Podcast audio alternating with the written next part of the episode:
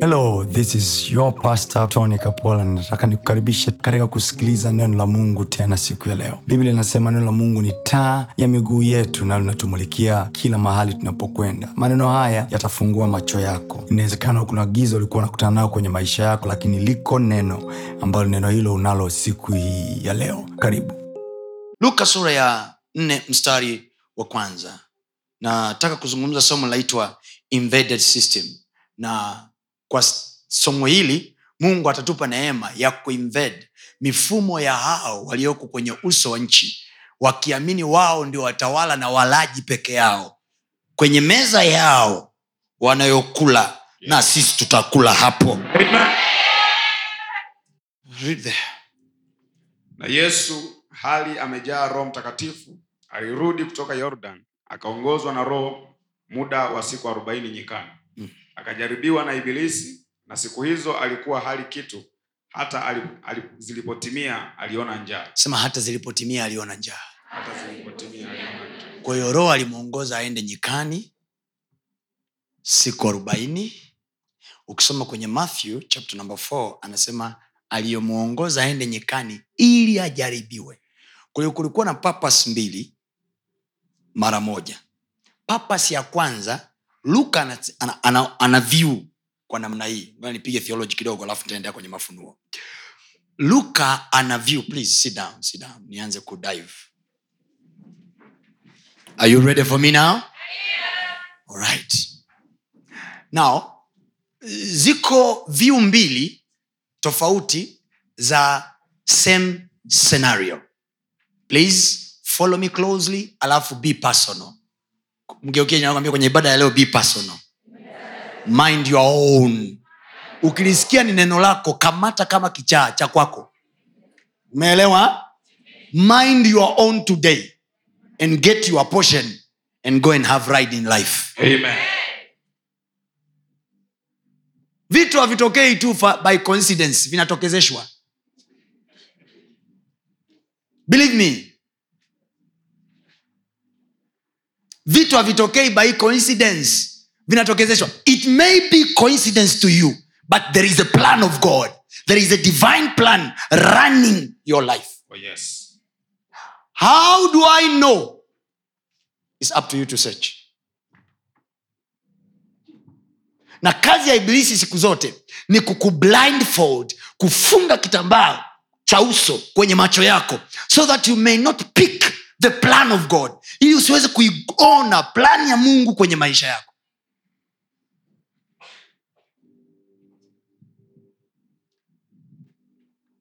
Vitu havitokezei inarudia tena watu wa mungu vinatokezeshwa.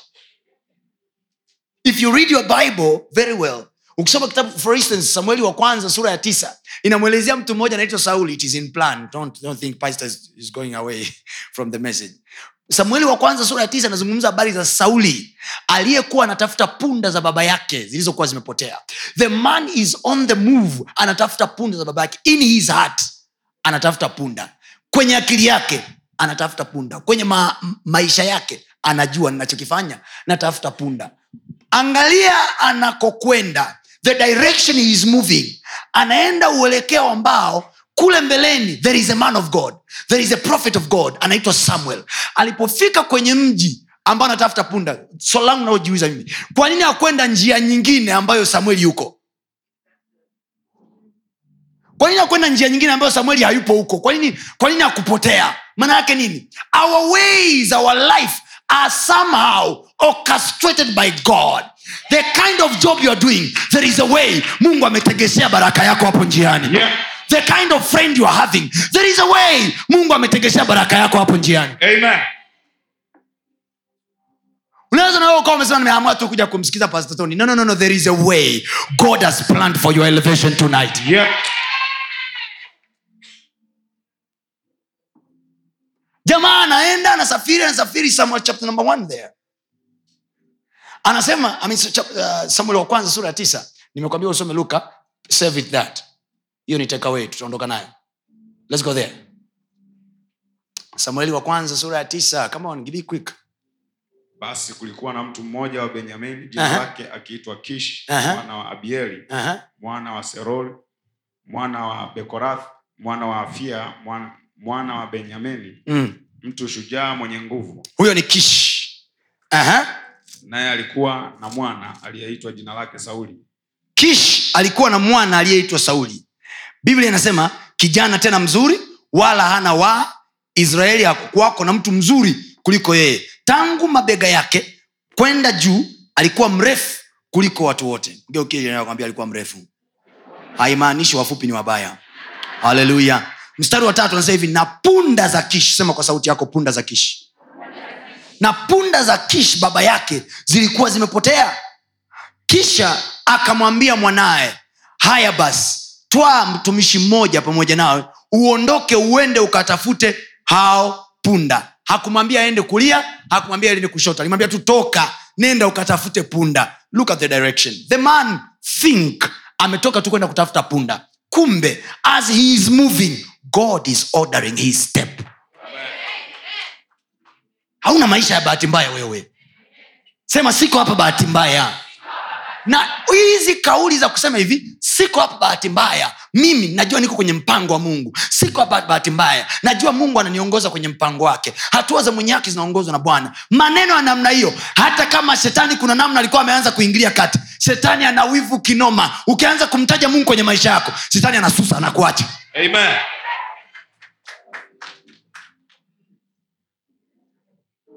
Shetani tabia ya kususa. Tabia ya kususasusa ni tabia ya mapepo. Namwambia ukiona tu na marafiki wanaosusasusa wana majini.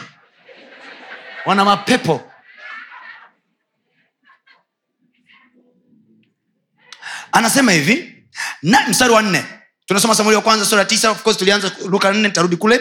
Anasema hivi naye akapita katika nchi ya milima ya ephraim akapita katika nchi ya milima ya shalisha lakini hawakuwaona. Kisha wakapita katika nchi ya shalim wala huko hawakuwako nao wakapita katika nchi ya wabenyamini lakini hawakuwako hata walipofika nchi ya sufu. Umeona hizo ruti jamaa alizopiga Wewe umetafuta hela siku mbili tu umechoka. Jamaa anatafuta punda zisizoongea. Ana mtaji wa kutafutia punda ila ana mjakazi tu akapewa mmoja. Ana haso kapita huku kapita huku kapita huku hajafika. Ila siku moja akafika nchi ya sufi. Sema nchi ya sufi. Sauli akamwambia yule mtumishi wake aliyefuatana naye haya turudi kwa baba yangu asija akaacha kufikiri kuhusu punda hata atufikiri sisi. Naye akamwambia tazama katika mji huu mna mtu wa mungu. Anayesema sasa hapo sahizi sio sauli. Ni jamaa alienda naye. Kwa sababu sauli ashakata tamaa punda azionekane akasema baba asija akaogopa. Akaanza kutuwaza sisi akaacha kuwaza punda. Mwai kuona unatafuta hela mpaka unapotea. Yani mpaka watu wanaanza huyu jamaa atakuwa nanii sasa? Bwana asifiwe.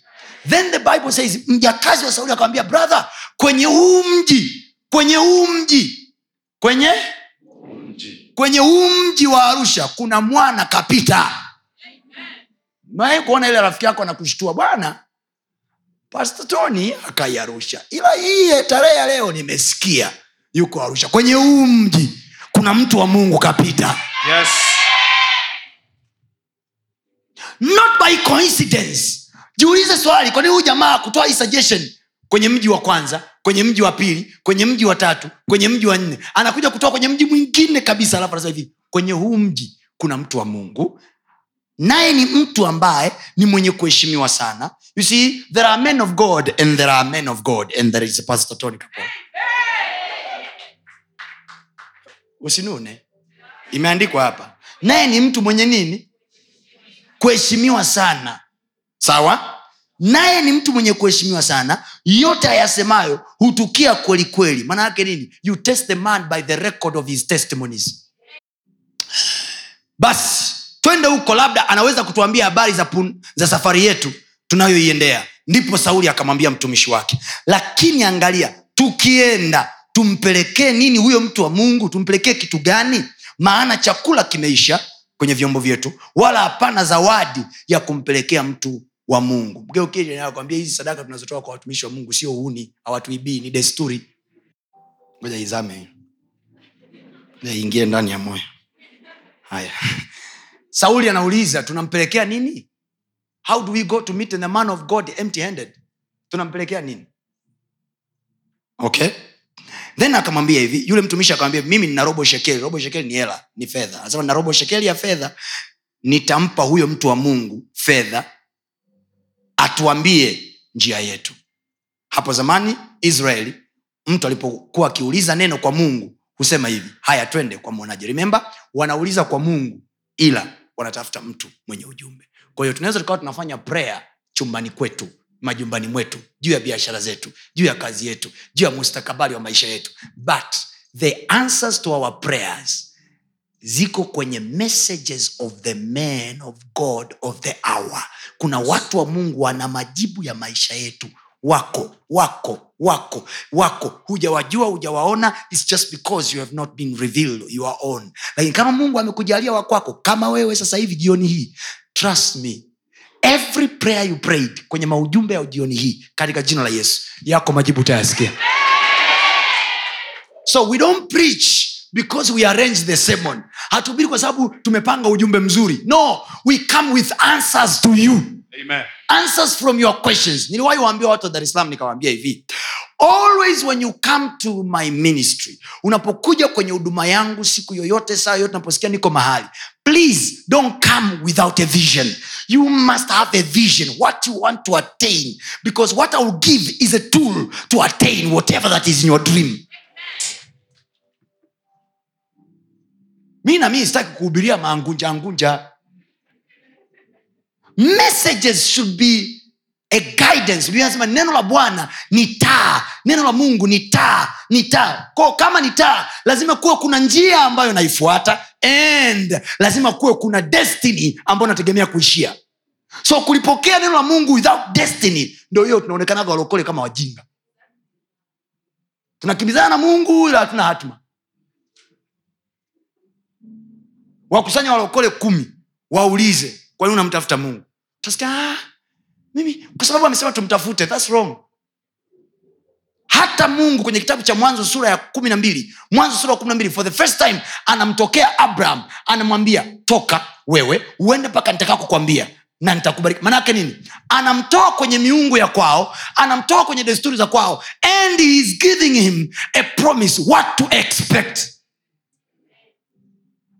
amesema maana nayajua mawazo nayowazia ninyi. Si mawazo mabaya ni mawazo ya amani kuwapa ninyi tumaini. Kiingereza anaita expected end expected end. Manake every follower of god he has an expected end. The question is what do you expect in the journey of god that you have started?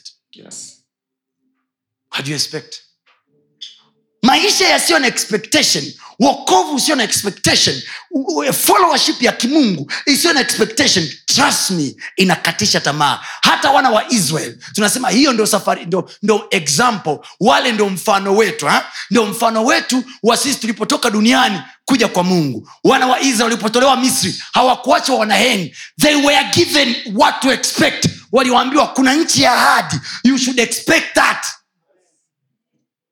You don't just start a journey kutoka misri mnaenda wapi? Mnaenda wapi? Umeokoka. Aliyekuja unajua aliyetuhubiria injili ya kutoka kwenye dhambi mungu am- amhurumia you are supposed to be told ukitoka huko dhambini unaenda wapi? Ni safari hii sio siku moja. Biblia tumetoka ma, tumetoka mautini kwenda uzimani. Sio tumefika uzimani tunaenda tunaendelea kwenda maana yake there is a portion of life every single day that is added in our steps of life. Kuna kiwango cha uzima kinaongezeka kila siku kwenye our persuasion in god. Tunapompasu mungu there is a level of life increasing. Kuna kiwango cha uzima. Uzima unaozungumza hapa sio oxygen. Sio oxygen. Nazungumza uzima ulioupa vitu kuishi uzima wa mungu eternal life of god ambayo yesu alisema hivi wote watakaonipokea mimi wataupata huo uzima wa milele. Uzima wa milele sio oxygen. Oxygen inapatikana kwenye unachimba tu. Soil has oxygen. Trees has oxygen. So tunapozungumza uzima wa milele hatuzungumzii oxygen. Kwa ulipoambia hivi utapokea uzima wewe akilini kwako unawaza eh, nitapumua. Sitakufa nitapumua. No we don't mean that uzima wa milele ni the, the, the life of god. Nisipokupa introduction hii nachotaka kukidondosha kwenye akili yako kitakuchanganya. You don't invade the system ya watu wengine kama hauna agenda. You must have an agenda. Mungu akuinue wewe kwa sababu gani? Kwa lipi? Why do you want that money that you want? Why do you want that tender? Why for which agenda? Does the kingdom has agenda with you? Angalia sala baba yetu aliye mbinguni. Thats where our lifestyle should be. Baba yetu uliye mbinguni we have a father in heaven. The source. Father manake the source. The source. The source. The source and our supply. Baba yetu uliye mbinguni. Jina lako litukuzwe. We live to praise your name. Ufalme wako uje. We are the, the heirs of the kingdom and the attendants of the kingdom. Kwa sisi kwa maombi ufalme wa mungu hauji kwa kujisikia kuja. There must be a human figure bringing the kingdom. Ufalme wako uje. Mapenzi yako yatimizwe hapa duniani. Tafsiri hilo neno mamangu. Mapenzi ya mungu hayatimii kwa sababu amejisikia kutimia. Lazima awepo mtu wa kuorchestrate hayo mapenzi yatimie Yes. kwa hivi ikiwa ni mapenzi ya mungu itatokea. Haitokei. Mungu anaweza akawa na mapenzi yake juu yetu tanzania. Mungu anaweza akawa na mapenzi yake juu ya maisha yako juu ya familia yako. Lakini hayatokei kwa sababu amejisikia kutokea. Ndio maana tunakuwa frustrated. Tunasema kama mungu anatuwazia mema kwa nini haya yametupata? Sikiliza. Hayatokei kwa sababu amejisikia kutokea. Ndio maana kuna sala hiyo inasema hivi baba yetu uliye mbinguni mapenzi yako yatimizwe. It is a prayer. Manake is a prayer to pray so that the will of god manake kama hakuna muombaji the will of god will never end kwa hiyo hatuombi kwa sababu tumejisikia kuomba. Hatuombi kwa sababu tunataka tuonekane walokole. Mm-mm. we want to see the will of god we want to see the will of god manifesting in our businesses Yes. in our career in our children in our families. The will of god. Mtu akiungana na mwenzake wawe ni mwili mmoja. It is the will of god. It is the will of god but it will never, it will never happen automatically. Utaolewa ndoa ya kilokole utalipiwa na mahali lakini kuhakikishie kama hujaomba puf, mzigo unavunjika mbele ya macho yako. Huku nasema hivi kama ilikuwa ni mapenzi ya mungu mi niolewe na josefu ingedumu inge, ilikuwa ni mapenzi ya mungu kweli kabisa. Na mungu alikuonyesha kwenye maono. Aliwaonyesha manabii. Alikuonyesha wewe. Na akakonfirm ndani ya moyo wako. Ni mapenzi yangu wewe uolewe na fulani. Unashangaza hivi mbum! Mbona kama vurugu? Mbona kama hakuna utulivu kwenye ndoa? Mapenzi ya mungu hayatokei automatic. Namsaidia mtu hapa. Hayatokei automatic. You have to be there to make sure the will of god reign in your life. You have to be there. Uko mae ni mapenzi ya mungu. Mimi niwe na huyu mwanamke. Ni mapenzi ya mungu. Mimi niwe na huyu mwanamume. Father in the name of jesus let your will be done. Let your will be done. Hawatavunja ndoa yangu. Hawataiaibu ndoa yangu. They will not eat from my marriage. They will not eat from my business. The will of god. The will of god. Does not happen automatic. Aliyekuwa anaifundisha hiyo sala anaitwa yesu. Katoka mbinguni chana wewe uliyetoka sanawari. Katoka mbinguni anasema hivi baba yetu uliye mbinguni jina lako litukuzwe ufalme wako uje mapenzi yako. Yesu anasema hivi kumbuka walivyomuuliza hapo tufundishe kusali. Kwa manake anawambia hivi when you are praying ask for the will of god to be fulfilled. He has his will. He has his will. He has his will for us hatujaomba alafu kwa sababu hatujaomba hatukomai. Kwa sababu hatujakomaa kinachotokea tunasema hivi kwa kuwa hiki kimetokea hiki hiki ndo kitakuwa mapenzi ya mungu. Kwenda we. Unaangalia tu kwenye ma, mauchaguzi haya kwenye viongozi wa nchi wanavyokuwa wanavyoingizwa. Shetani anapitisha vitu vyake anapitisha wadau wake. Mifumo yake inapita mifumo yake inapita sisi tumekaa mahali tunataka mapenzi ya mungu. Kwa kuwa mungu god is all powerful. We expect him to bring his people. It will never happen. Msipoomba msipofanya wajibu wenu mbele ya macho yenu wataingia wapagani watu wasiomwamini mungu watakalia viti watapitisha ushoga watapitisha matukio yote ya hovyo mbele ya macho yenu. Ye ye ye dunia imeharibika. Haijaharibika. Kuna mzembe mmoja hajaomba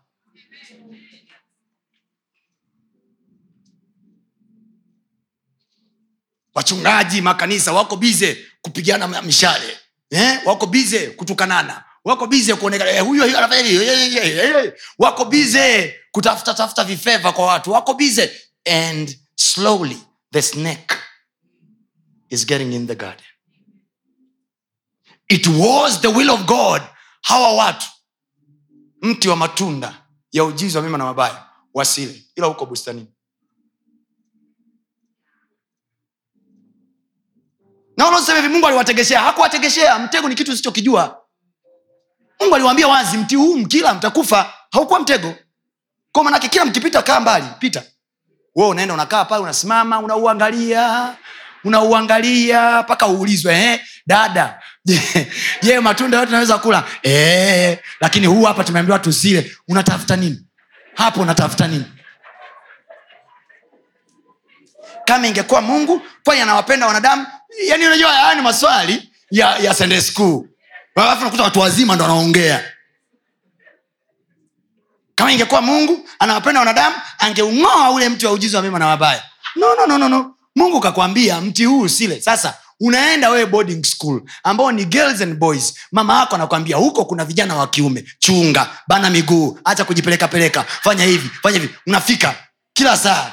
Jeofu Jeo- mpi kajaa unaanza kumtumikia mungu katika malezi ya utoto.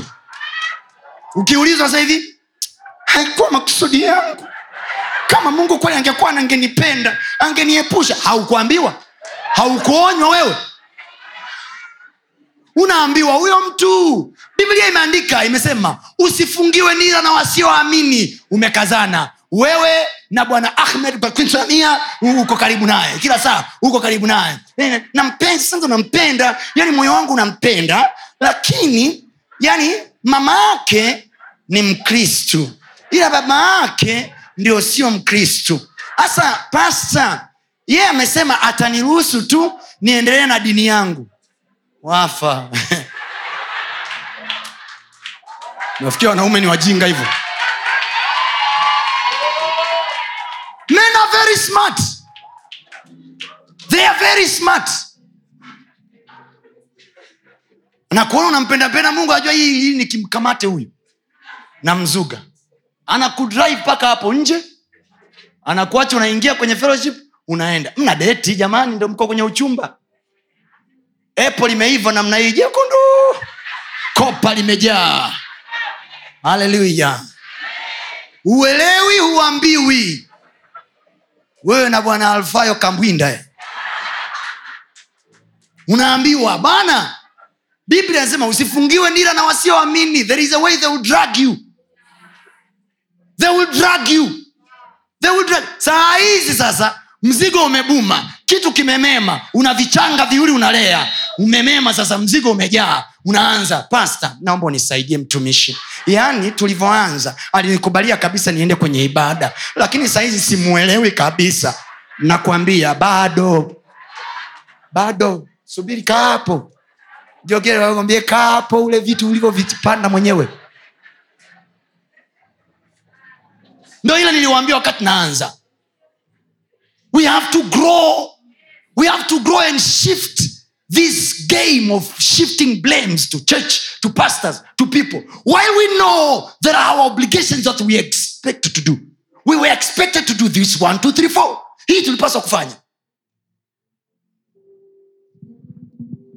Ngeukie jirani yako umekaa na mwanamke mwambia hakuna mimba ya bahati mbaya.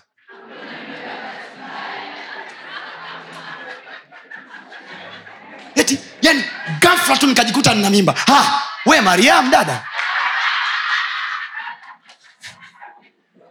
we mariam kwamba uliletewa ujumbe na malaika eh? yani gafla tu nimejikuta. Gafla mimba imeshuka. Ah, haya salamu maria umejaa neema. Unakuta mwamba sasa anaambiwa bwana tulivyofanya juzi ilikuwa danger day. Kitu kimeitika unaanza ah, yani mimi siku amepanga kabisa siku "Eh? we vipi? Autikamu ya huu mzigo ulikuwa nafikiri nini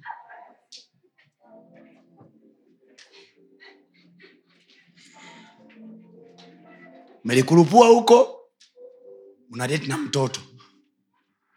Yeye mwenyewe kwa mama yake bado ni mtoto. Anatumiwa alawansi ya chakula. Anyway jamani neno la mungu. Haleluya kwa nini nigombane na watu? Na leo ndo siku ya kwanza niko arusha. Maneno kama hayo magumu tunaongea siku ya mwisho ya kesho. Haleluya nakuchimba nakuchimba nakuchimba na alafu nikimaliza kandege huyo ila leo wacha nikupake mafuta kwa mgongo wa chupa. Na mi nikiwa nakunafikia sikudanganya nakwambia za hapa nakunafikia Eh, maana kuna mwingine anakuja kukuuliza swali. Pasta je ikiwa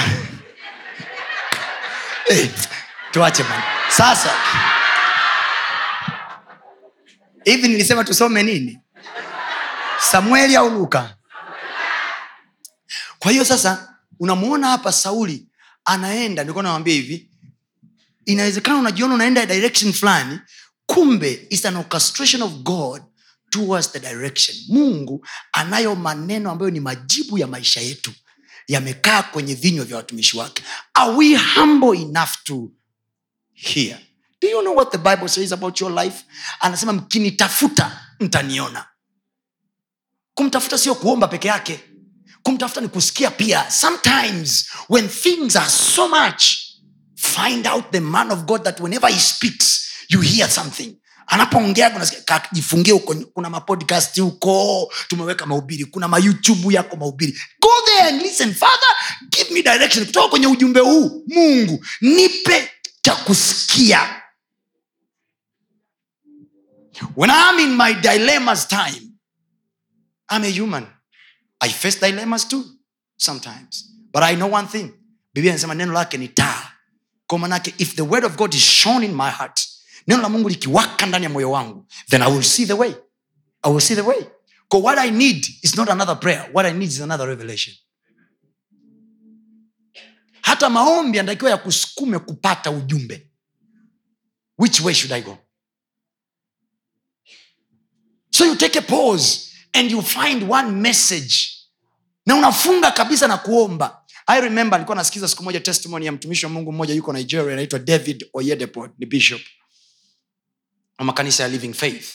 Akasema one day alikuwa ame, ame, amefunga na kuomba. Anamuuliza mungu kuhusu financial breakthrough. Anamwambia mungu nimeona watu wa mungu wakisafa. Nimeona watumishi wa mungu wakiangaika kiuchumi. I don't want that. God help me. Anasema hivi akasikia ndani ya moyo wake propelling of the spirit ikimwambia nenda kafunge. Akafunga siku tatu. Akiwa anafunga akiwa anafunga alichukua kitabu cha mama mmoja anaitwa um, um, gloria copeland and then she started reading the book. Katikati ya kusoma kile kitabu then she, I mean, he heard the voice. The voice came from the scripture aliyoiona ndani ya kitabu. Ni scripture imeandikwa tafuteni kwanza ufalme wa mungu na mengine yote mtazidishiwa. Then he got akajua kwamba ah, kumbe ili kufanikiwa i have to concentrate in seeking the kingdom. Right now if you find the billionaires in Africa who are pastors, I believe, it is my belief, my own research, he is number one. Yes. kanisani kwake na unajua alivyo mchungaji ndivyo alivyo watu wake oh yeah you cannot copy what you don't uh, I mean, your pastor cannot give what you don't have yani kama sina grace of finance be sure. Utasikiliza jumbe nyingine zote za utakatifu na kuacha zambi lakini swala la hela sahau.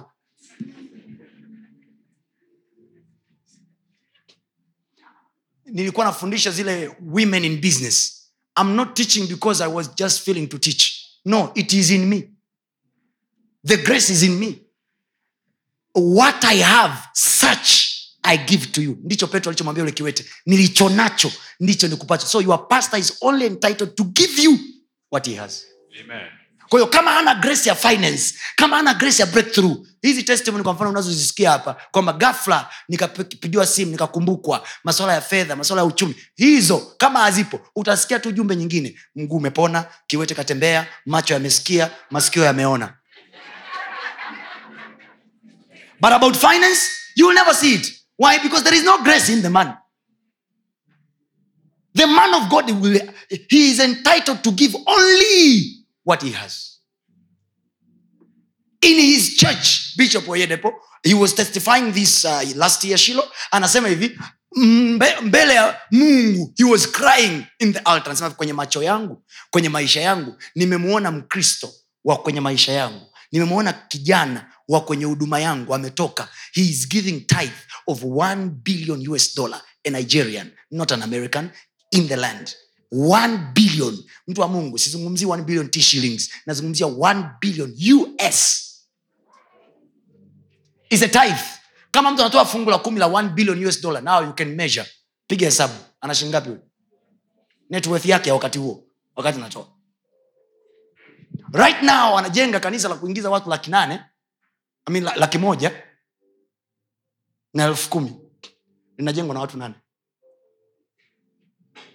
Eight companies only. Watu nane ambao ni washirika no, no, no, pastor hii tuachie sisi. Kwa hiyo hela nyingine sadaka nyingine za ujenzi zimepelekwa kujenga makanisa ya vijijini. Only eight people are building a building. When it's completed it will be the largest in the world akili za wakristo wa kwenye jamii yetu haiyawazi hayo. Kwa nini? Kwa sababu ndani yao the kingdom of god is not priority. Is not priority. Kagari kakuendesha mashoga zake wamuone. Thats the priority. Priority. Priority. You can only invade other people's system kama umetumwa. Sikiliza serikali ikitaka kuchunguza itakutumia mtu. Na huyo mtu atatakiwa kufanana na mazingira yako maana yake ni mungu akitaka sisi tuchukue kutoka kwa wamisri atatuma kwa wamisri. Nisikilize mungu ilimlazimu awafanye wana wa israel wakae kwenye nchi ya utumwa miaka mia nne na baadaye anamwambia abraham kwenye kitabu cha mwanzo huku anampa abraham nabii utakaotokea miaka mia nne baadaye anamwambia hivi baada ya hii miaka mia nne nitawatoa lakini sitawatoa mikono mitupu. Nitawatoa na mali mengi. Maana yake nini? Utajiri wa misri haukuti nchi ya ahadi utajiri wa misri ana, utajiri wa myahudi anatoka nao misri. Kwao maana yake nini? Kule ulikotoka dhambini kule ndo kuna hela yako. So you have to hand system from god how to take the money from the world ili uje nayo kwenye ufalme. Amen. the wealth of a christian is not in church.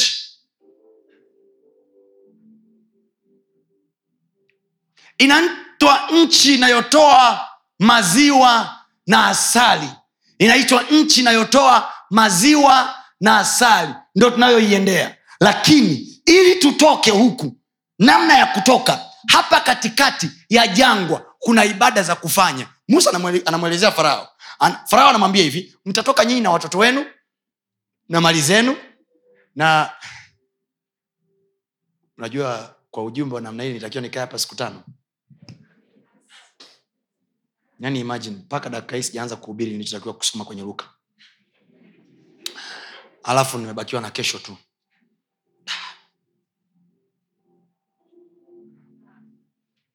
Haya bwana. Sawa tu. Nao si musa anaambiwa mnatoka. Lakini mnatoka nyinyi watu wazima tu mnaacha watoto mnaacha na mifugo yenu musa akamwambia farao no tutatoka sisi na watoto wetu na mali mali na mali zetu. Kwa nini tutatoka na mali? Anamwelezea pale imeandikwa kabisa. Anamwambia hivi kwa sababu hatujui mungu atakitaka kitu gani kutoka kwenye tulivyo navyo ili tumtumikie. Manake what we have is for serving god nao. Wote sisi kama tumewahi kupitapita Sunday school au tumewahi kusikia mahubiri ya namna hii unajua kabisa kwamba walipotoka misri walibibia hivi mungu aliwapa kibali. Aliwapa nini? Kibali mbele ya wamisri. Something that is going to happen for you this month. Amen. biblia hivi mungu akawapa kibali mbele ya wamisri. Akawapa kibali mbele ya wamisri. Akawaambia hivi nendeni mkatake kutoka kwao. Vyombo vya dhahabu na fedha. Please read there. Kutoka sura ya kumi na moja kuanzia mstari wa kwanza. Ngoja nikuonyeshe hela iliko. Wewe hutakuwa maskini tena. Amen. what i have such i give it to you. Yes. mungu atakupa kibali kisicho cha kawaida. One thing i know for sure bila kupretend wala kuzuga god has given me favor. Mungu amenipa mimi pastatoni kibali na kwa sababu hiyo what i have Yes. nilicho nacho na mimi ndicho ninachokupa mwezi huu wa tatu kwa jina la yesu Yes. pokea kibali kwa jina la yesu Pokea. utaenda mbele ya watu wataachilia vitu vyao kwa ajili yako Amen. utaenda mbele ya watu kupeleka bidhaa yako watakusikiliza Amen. kwa jina la yesu Amen. pokea kibali Apokea we invade their system by the supernatural favor god has to give, I mean, to give to us his favor kiasi kwamba watu pamoja na kwamba hatuko nao dini moja hatuko nao kabila moja hatuko nao kwenye familia moja but there is a way wanatupendapenda tu wanatukubali kubali tu Yes. and then they are opening doors for us Amen. they are opening doors for us Amen. receive divine favor in the name of jesus Amen. Please sir.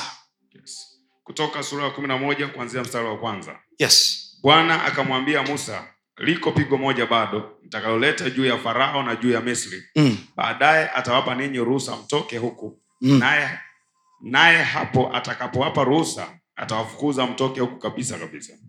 Basi nena wewe masikioni mwa watu hawa na kila mtu mume na atake kwa jirani yake na kila mwanamke. Anaambia nikishawapiga nyinyi nendeni ongea na watu hawa. Sasa hizi uh, okay. That message ni two in one. Kuna ujumbe kuhusu farao na kuna ujumbe wa wana wa israel yes. Remember? Anamwambia liko pigo moja nitampiga farao. Kwa manaake kila alipokuwa anataka kumpiga farao alienda kumwambia. Yes. Hii nitazungumza zaidi kwenye ile conference inaitwa the judgment night. Ijumaa kuu ya pasaka nitakuwa na conference kubwa sana dar es salaam inaitwa judgment night. If you can take a flight to come ntakuelewa we will be judging whatever that has been hunting you down. See i was i was learning from god kwamba when you want to deal with the demon that has hold you for long huongei na mtu. You talk to the demon. You talk to the person. You talk to the principality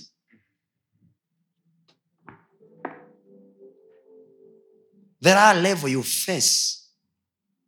Yoyote anaitwa wich unamwangalia unaambia sikiliza two ways. You die or you stop witch je akiniua je? Ndio maana waganga wote wa kienyeji na wachawi wote kabla ya kukuroga wanakuambia kwanza because uchawi hauendi kama hakuna information.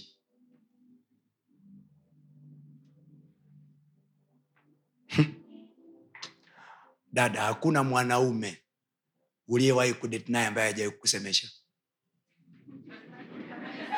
Kila moyo uliogeuzwa umegeuzwa kutoka kwa jofu umeenda kwa hamidu ni kwa sababu ulisikia cha huyu kikawa kizito kuliko cha huyu. Believe me when we talk to people we break whatever that is principality in them. Biblia anasema tunaangusha kila ngome kila mawazo kila fikra.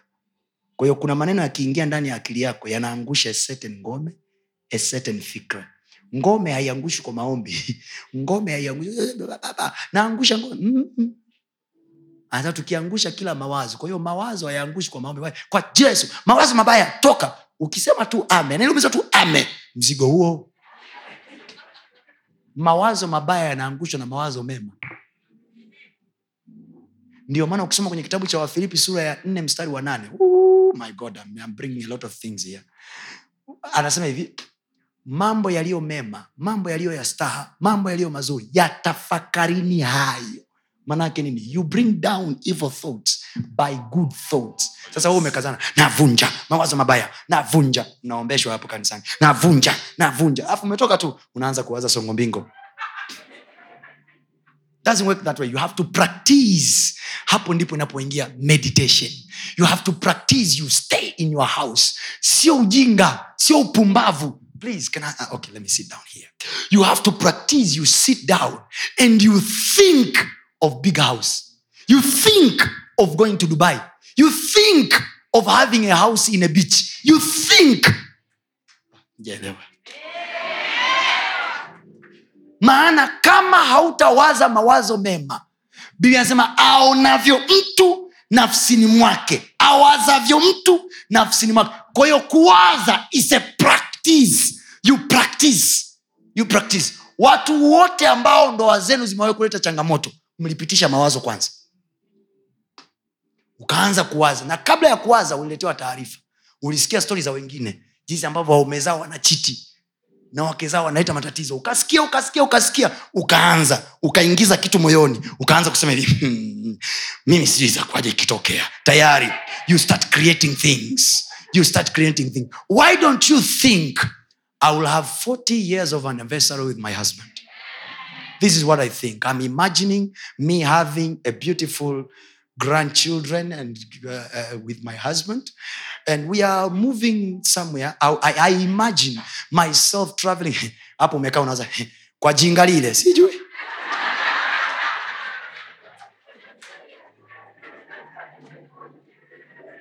Kabla shetani kupiga ndoa yako alipiga mawazo kwanza. Alipiga huku kwanza. Alipiga huku kwanza mpaka wewe ukaweka possibility. Ile possibility uliyoitengeneza ndo ilifungua mlango. Mlango wa kufungua mumeo. Mlango wa kufungua mkeo. Your mind. Kwa sababu ukimuuliza mke wako au mume wako kiukweli ukweli. Mimi I have, I have, I have attended some cases. Ukiwauliza chini ukikaa chini jamaa anakwambia hivi pastor i don't know. I don't know what is happening to me. I love my wife. But i don't know what is happening to me then you know the attack is not for the man. The attack is for the woman kwa sababu kuna mlango kafungua huko. Change what you think. Change what you think. Umekaa hapo umeshaaminishwa akili za kiswahili. Mwanaume akiwa na hela eh, mwanawachaga na umekaa eh, asija akawa na hela akaniacha. Kwahiyo kila mme wako akirudi nyumbani ana, anaonekana nakuwa kiuchumi unaweza kwambia eh, mnaanzaga ndo mnaanzaga hivyo hivyo. You see unawaza mke wangu ametoa ili wapi kalitoa ili wapi? Manayake nini? Tunda liko kwenye bustani. Nyoka akamwambia mungu anajua siku kila mtafanana naye. Matunda yakaanza kuonekana mazuri. Then akachuma alafu akampelekea mumewe naye akala. Kwa aliyeingiza nyoka nyumbani there is a certain thought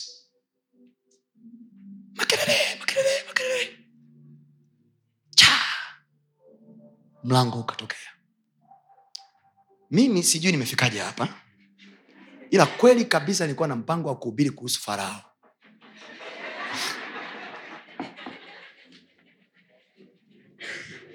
So mungu anamwambia musa bado pigo moja. Sawa? Yes. hapo mtu anasema pasta katuanza na luka katuluka kaenda samueli kaluka. Kaenda kaluka. Tulia mi ndo mchungaji. Haleluya haleluya I, I, i want to, to create a certain generation by the grace of god Oh, yes. ambayo itamjua mungu na kumfurahia kwenye maisha yao yote Amen. kibali kinakuja juu yako kwa jina la yesu Amen. kutakuwa na kibali juu yako kwa jina la yesu Amen. sema i receive favor I receive favor.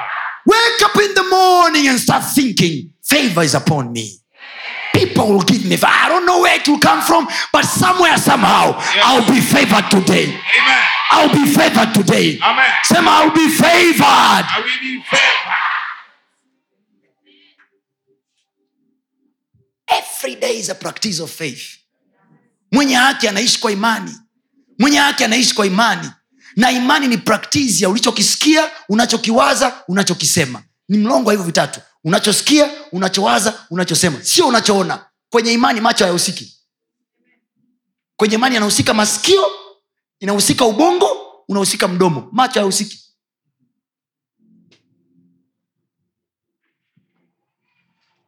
Haleluya. Imani chanzo chake ni kusikia unasikia. Alafu ukisikia una process. Alafu anasema kwa moyo mtu uamini moyo nini?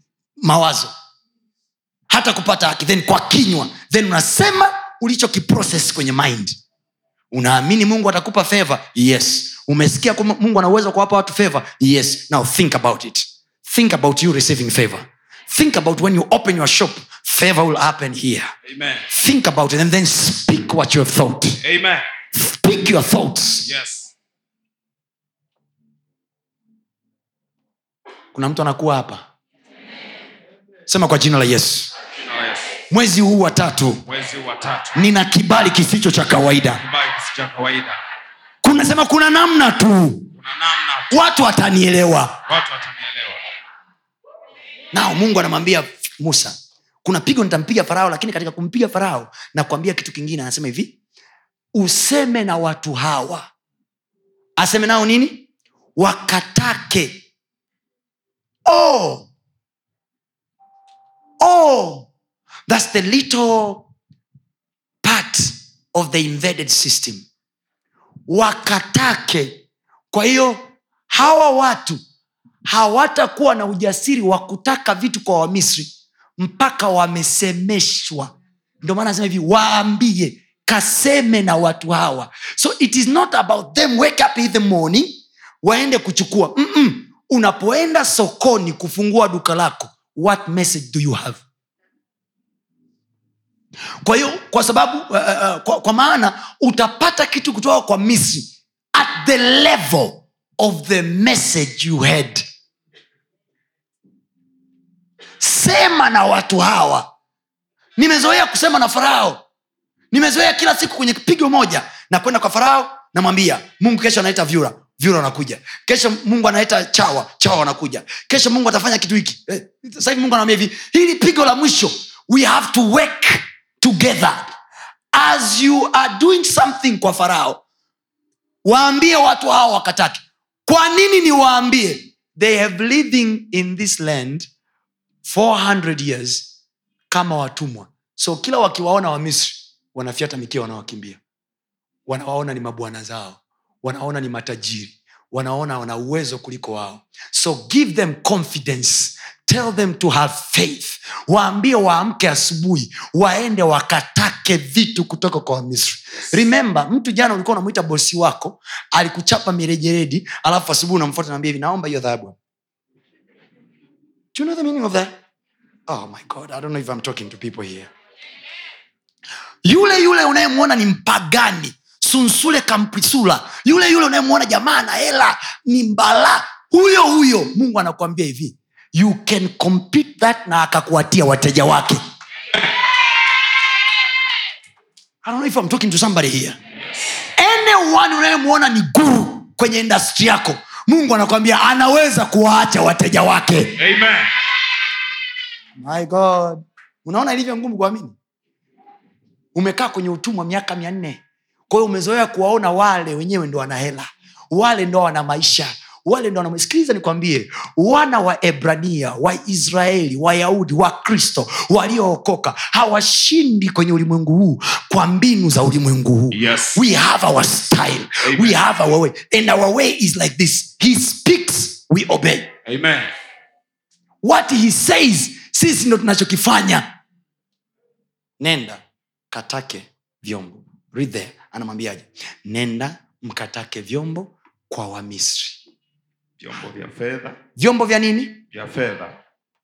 Na vyombo vya dhahabu. mtu wa mungu usijifanye unaujua mstari. Usome utakusaidia. Vyombo vya nini? Vya fedha. amesema bibilia hapa amesema mkatake roho. Mkatake upako eh? Ah, mkatake mkatake anointing. Hallelujah. God was so specific. Go and get money from there. Go and get wealth. Nendeni mkatake kwao vyombo vya fedha na dhahabu? Maanaake nini?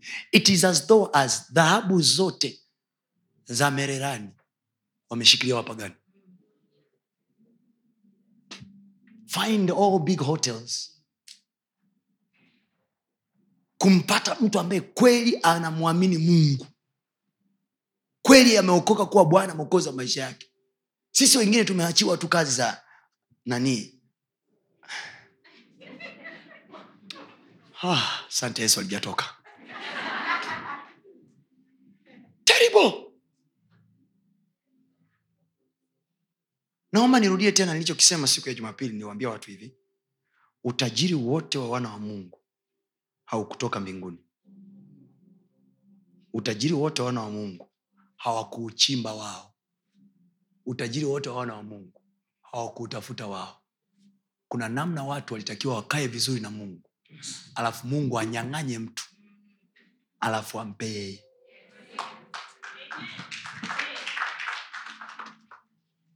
imeandikwa kitabu cha mhubiri.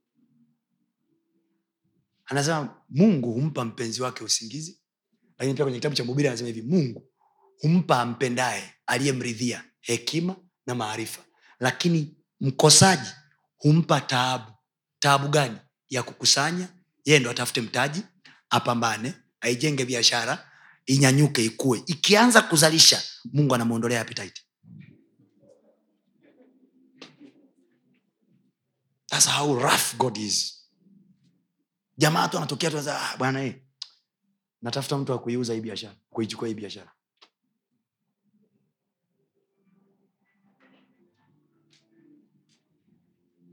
Easy like that. Easy like that. Kwenye serikali za mitaa ukifuatilia bunge la jamhuri ya muungano wa tanzania utasikia wanasema hivi kuna hela zimetoka kwa ajili ya maendeleo. Hela za maendeleo zinaitwa hela za nini? Hela za mama zinaitwa. Hela za maendeleo. Ni sera ya nchi ni kikatiba kisheria. Kwamba kijana wa kitanzania anaruhusiwa kwenda halmashauri yake kwa mkurugenzi wake wa wilaya na mko- na mkoa. Aende kule akawaambie propozo yangu ni hii. Mimi ni mzawa wa arusha niko hapa arusha nayefanya maisha yangu arusha mwenyekiti wangu kata ni huyu fulani ni huyu na- nahitaji mkopo wa milioni mia mbili. Iko hela.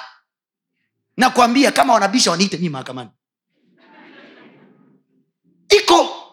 Billions of money. Arusha si bilioni tatu hapa si ngapi. Kila wilaya ina bilioni zaidi ya tatu. Kila wilaya nchi hii. Ila wahuni wanapigana pasi. Pa, pa. Why? Because sisi tumekaa kama maamuma. Tunamwamini bwana atashusha kutoka juu. You don't know how to penetrate in their system. Pasta tunapitaje? Favor. If you don't have divine favor hawakutaki. So you must have a force divine force ambayo when you appear before them you are irresistible. They cannot resist you. You pursue. It's not easy but you are winning. Amen.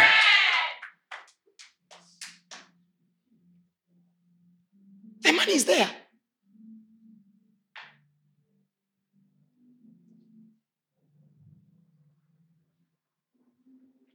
Hela iko pale. Itakaa pale mwaka wa kwanza. Kila mwaka mpya wa fedha hiyo hela inapelekwa. Kila mwaka mpya wa fedha bilioni zaidi ya tatu zinaingia kwenye kila wilaya. Nchi hii. 3b waza hivi ni watu wangapi? Kwa mfano wilaya ya kwimba au wilaya wa kindimbwa huko vijijini. Vijijini ambako watu hata elimu hamna. Ni watu wangapi kwenye hizo wilaya? Wanajua kwamba tuna hizo fedha. Alafu kuna mkwimba mmoja yuko mjini. Ana haso na maisha kariakoo anateseka. Yuko arusha anateseka. Think. Go back to kwimba. Kaa chini na mbunge kaa na mkoa wa wilaya. They are not so special. Hawa ni representative wetu.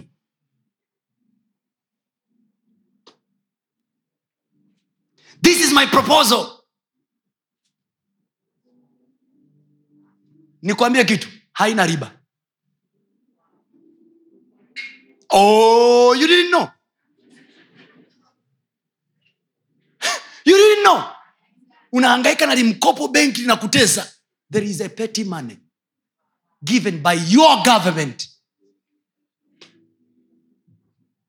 You are not even aware.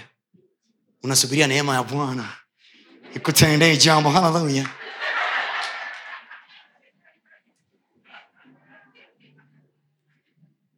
mungu anamwambia musa sema na watu hawa sema na watu hawa. Mimi my question farao nimeshampiga nimeshampiga na napiga pigo la mwisho leo. Hasa naweza nikampiga farao alafu haya yamekaa kama makondoo yametulia ndani. Kwayo mafarao yanapigwa kila siku. Kila siku kwenye makanisa yenu tunavunja roho za mashetani. Mnavunja deile mnavunja deile jumaatatu ola amtokei kwenda kusema na mafarao. When you are done praying to god go and face your egyptian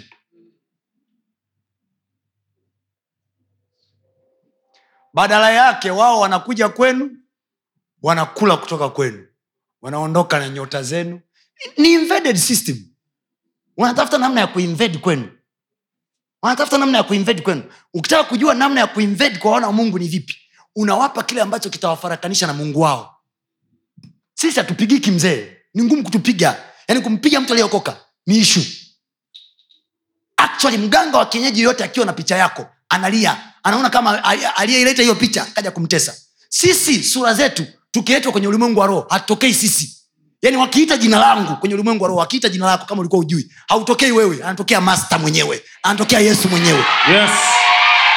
Kwa hiyo mashetani wakikaa na dawa zao wanaita namwita ablenti namwita namwita hatokei ablenti anatokea yesu kwa sababu wewe alienda msalabani ni yesu.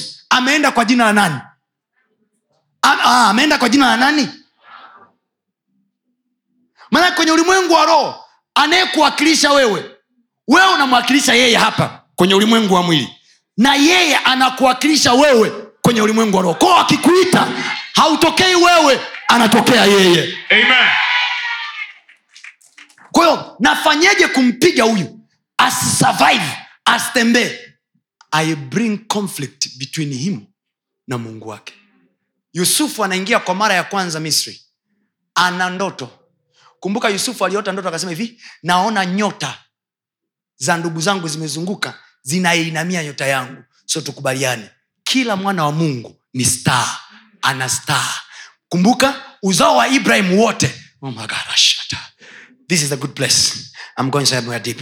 uzao wa ibrahim wote mungu ameuita nyota. Kwa hiyo kila mzao wa ibrahim ni nyota. Kwao nyota zinazosomwa huko sio nyota za wapagani. Nyota halisi ni nyota zetu. Yes. nyota zetu. Kwa hiyo wasoma nyota wote duniani wanaposema wanaona mema hawaoni mema ya nyota zote. Wanaona mema ya nyota za uzao wa ibrahim. Kwa sababu mungu alimwambia uzao wa ibrahim utakuwa ni kama nyota. Yes. Kwa zile zodiac sign zote uzao wa ibrahim so when i am walking on earth is a star walking. Ni nyota inayotembea. So mpagani huko duniani akiferi maisha mganga wake anamwambia huna nyota. Huna nyota. So what do i do? Invade the system. Wapelekee chakula wakiwa na njaa and then chukua uzaliwa wao wa kwanza. Esau anarudi kutoka polini kawinda anasikia njaa ndani yake ana uzaliwa wa kwanza ambao ndo unampa eh, title ya kuwa na baraka unampa uhalali wa kuwa na baraka. Kwa hiyo ili mungu amnyang'anye esau baraka yake ambayo anataka kumpa yakobo lazima kwanza amnyang'anye uzaliwa wa kwanza. Vinaenda hand in hand vinategemeana. Baraka ya uzaliwa wa kwanza kihalali inaenda kwa esau. Kwa hiyo ili mnyang'anye esau ile baraka ni mnyang'anye kwanza uzaliwa wa kwanza. Kwa nafanyaje? Mtie njaa. Unamtia njaa esau. Esau anaingia anasema hivi mimi nipe chakula nile anamwambia yakobo. Yakobo anamwambia kabla hujanipa chakula unawaza yakobo alikuwa anawaza kitu gani? Kwenye kichwa cha yakobo nini kuwa kinaendelea? What so special wewe kuitwa ndo wa kwanza kwenu what so special? Yakobo hakuwa anazungumza. Yakobo by revelation alijua. This man akinipa uzaliwa wake wa kwanza hata kwa maneno ni signature. Ni signature. Ni signature. Jamaa anatakiwa kusign contract ya kuuza uzalio wake wa kwanza. Invasion of the system. Anatakiwa kuuza uzaliwa wake wa kwanza kwa chakula. So anawekewa msosi mbele. Bam! Msosi umekaa mbele anaambiwa hivi nipe uzalio wako wa kwanza alafu nikupe chakula. Wewe una nguvu kuliko mimi una muscles. Inasema esau was alikuwa ni mwindaji. Ni kama simba. Alikuwa na nywele nywele nyingi.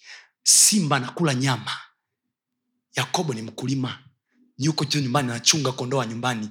Lakini esau ni masikule kwao baba yake alimpenda kwa sababu ni masikule kwa obvious blessing was going to the one ambaye baba anampenda ambaye ni masikule very strong.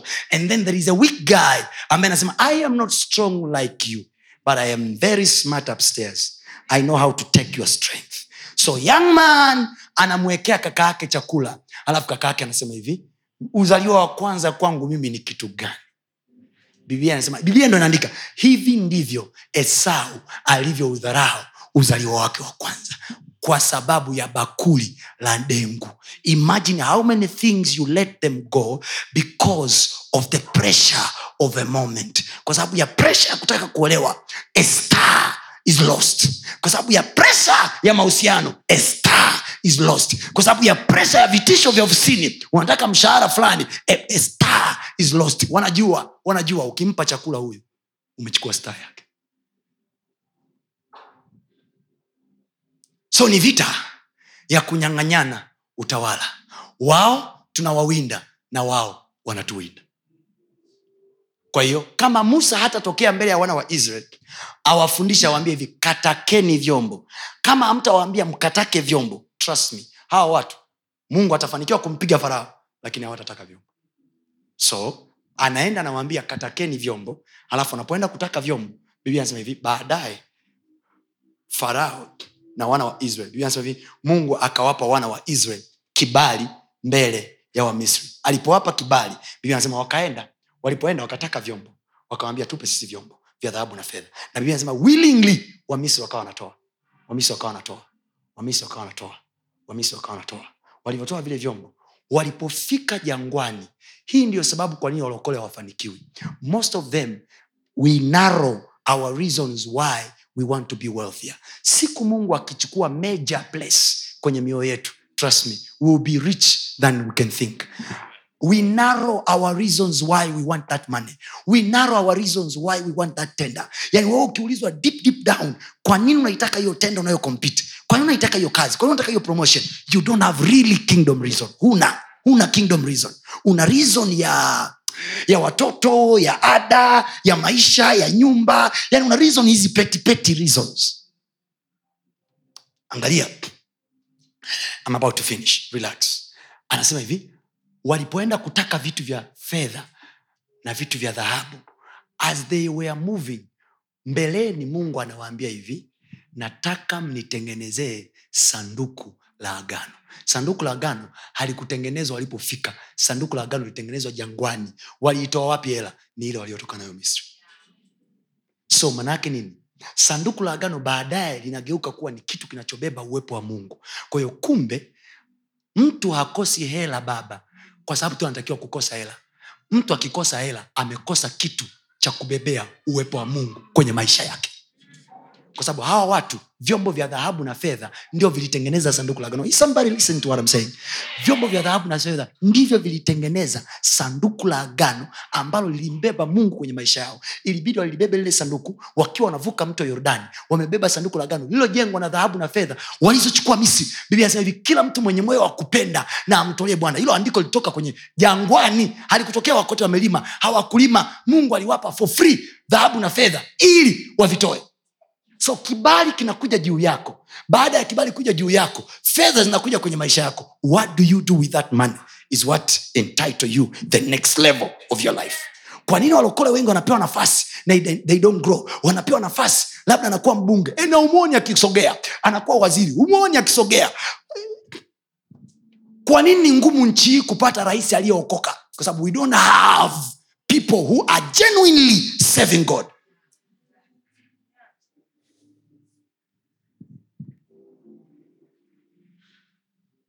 sanishu sanishu na tatizo ni nini? Musa hajasema na wana wa hajawafundisha. Musa anakuja anasema hivi guys mnakumbuka tulipokuwa kule mungu alitupa kibali tukapata vyombo vya dhahabu na fedha. Eh, sasa kila mwenye moyo imagine look at the way god is fair. Aliwapa yeye kibali wakaenda wakapokea vyombo vya dhahabu na fedha. And yet anasema hivi kila mwenye moyo wa kupenda na amtolee bwana. Biblia anasema watu wakatoa mpaka musa akasema inatosha. Manaake nini? Wakati wanasafiri jangwani walikuwa wana shehena ya dhahabu. Kila mtu kwenye kitoroli chake kila mtu kwenye kigari chake cha punda wake kila mtu kwenye furushi lake mizigo aliyotoka nayo kule ni vyombo vya dhahabu na fedha. Sasa unajiuliza swali walibeba vyombo vya- vya dhahabu na fedha ili wanunue chakula njiani?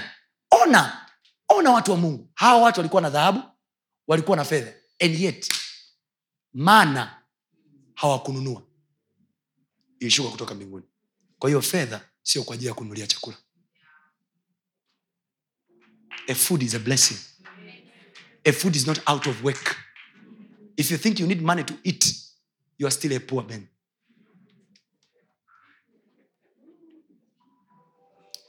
Fedha wanayo in stock na wanapita katikati ya nchi za watu wangeweza kusema tunatoa fedha tule chakula. No. No. There are places mungu aliwaambia hivi hapa lipeni lipeni chakula. Nunueni. Na kuna places mungu alishusha mana wakala kwa hiyo ile fedha ilikuwa ni ka- kazi gani? These people hawajasomesha watoto miaka mia nne. These people wako jangwani miaka arobaini. Hakuna mtoto aliyesoma but they are winning everywhere they go. Wanaingia kwenye nchi they are taking over. Wanaingia kwenye nchi they are taking over. You think watoto wako watafanikiwa sana kwa kuwapeleka special school? Endelea kuwapeleka. The blessing of the lord. The blessing of the lord the blessing of the lord. Yes. so tumekaa maishani mwetu tuna worry. We have a lot of fear. We are worrying to give god. We are worrying to save god with our money. Panicking. Tunaogopa. Tunaogopa. Hey, hela ikipungua. Hey, hiki hey, ikitokea thats why we cannot be strong in the systems of men. We are very weak. Yusufu anaingia misri kwa mara ya kwanza.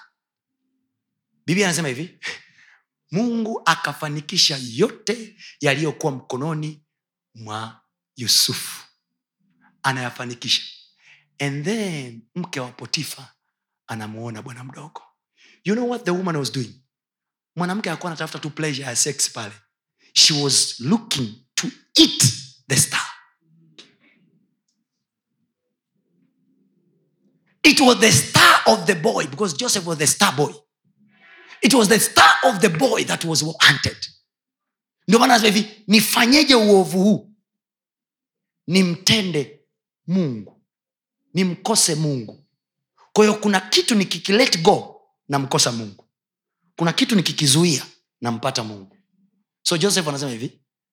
Na umsikii yusufu akisema hivi ah, we mama ujioni umezeeka. Ko ni kama yusufu anasema hivi mama you look mashallah but i have purpose. The vision i have is bigger than the whatever jiggy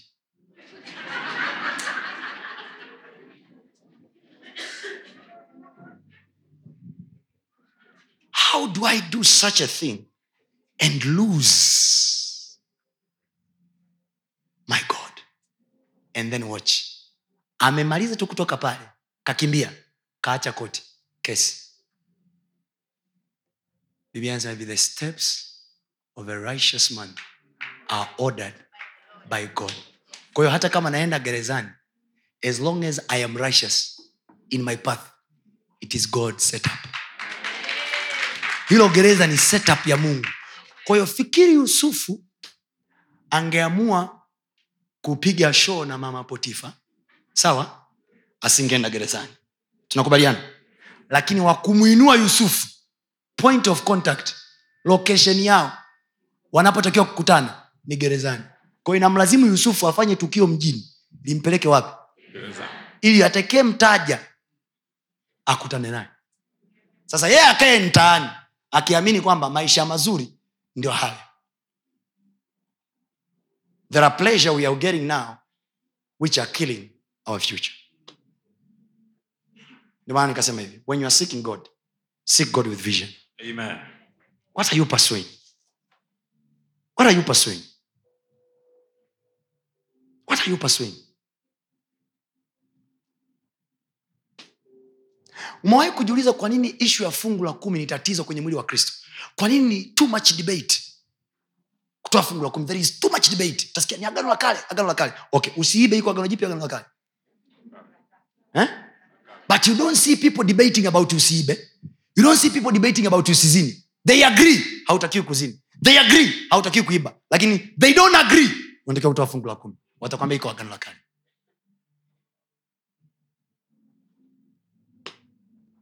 It's a spiritual principle ya mungu kukaa. Nimewambia hapa dhahabu walizotoka nazo misri ndio zilijenga sanduku la agano. Ko nikikunyima wewe hela nimekunyima ibada utakosa cha kutoa.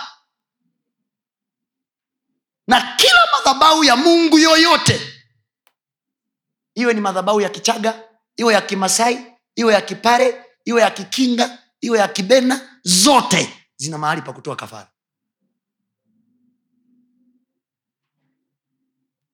Tafuta wazee wa zamani watakwambia. Hata walipokuwa naenda kuomba kwa mungu milima walipoenda kuomba milima iwape mvua walipeleka mahindi kumbuka wanahitaji mvua ili imwagilie mashamba walime wapate mahindi. Wanaenda mlimani wanapeleka mahindi wanayamwaga. Wanapeleka mayai wanapasua. Wanapeleka ng'ombe wanachinja. Ili wapate mvua majani ya ng'ombe yapatikane ng'ombe wasife. There is no worship that will not involve sacrifice. Nilikuwa na na rafiki yangu wakati ananileta hapa ndani kwenye ibada leo nikamwambia unajua it has to reach a time tunakuwa kama abraham where god is asking you to give something. Alafu you don't give him because youare expecting him to give you something back.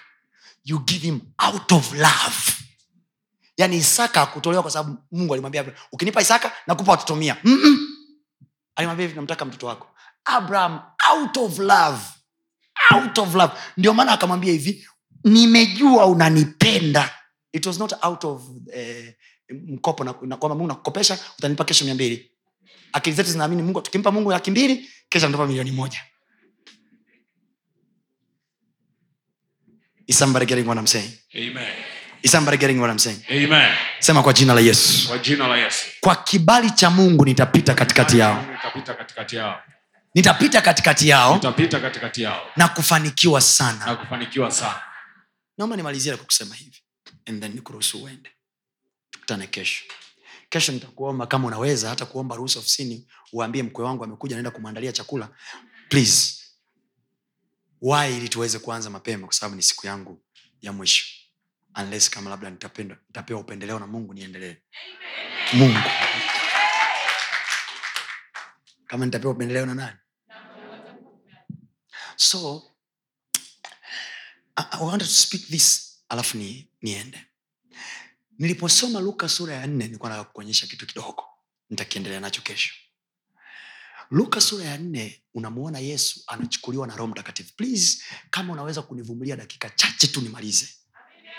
Is that okay? Mi siko na nyinyi kila siku. So just give me little time. This is for your benefit.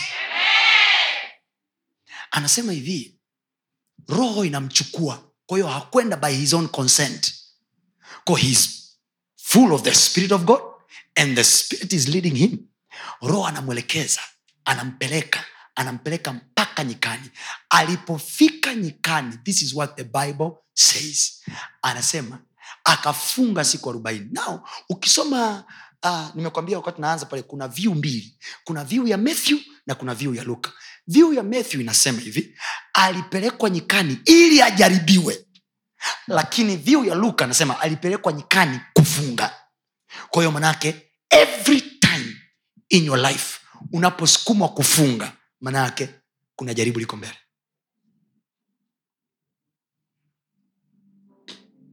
Na kila wakati unapokutana na jaribu manaake ulipaswa kufunga. They go hand in hand every time there is a push for you to fast or for you to pray manake there is something that will shake your life that is coming. Kwa never ignore kwa sababu uta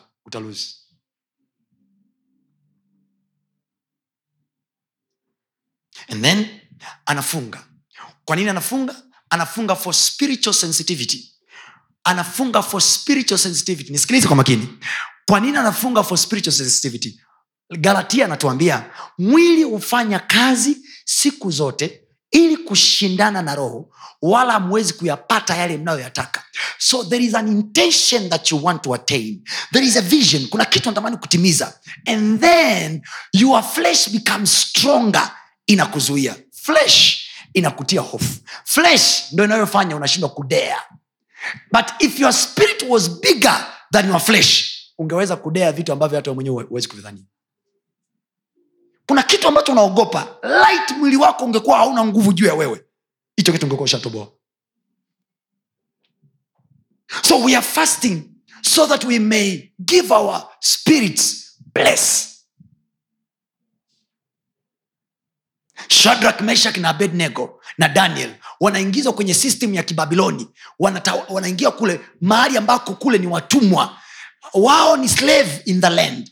Lakini ili waweze kupenya na kuwa bora kwenye nchi ya ugeni na ya kitumwa. They have to subdue their flesh. Wakati serikali ya nchi ile imetenga posho ya chakula kwa ajili yao wajamaa walikataa posho. Walichokifanya? Walichukua posho alafu wakamega wakawa nakula mtama na maji. The rest of the posho wajamaa walikuwa wanafanya ibada za siri na kutoa sadaka zao. Najuaje kwamba walikuwa wanatoa sadaka zao? There was one day kwenye sura ya tisa na sura ya nane na ya kumi nane tisa kumi ya kitabu cha danieli. Danieli anamtafuta mungu kwa maombi. Alafu anasema hivi wakati wa sadaka ya jioni wakati wa sadaka ya jioni malaika akanitokea. Wako kwenye nchi ya kigeni nchi ya kibabiloni and yet wanapata kutoa sadaka.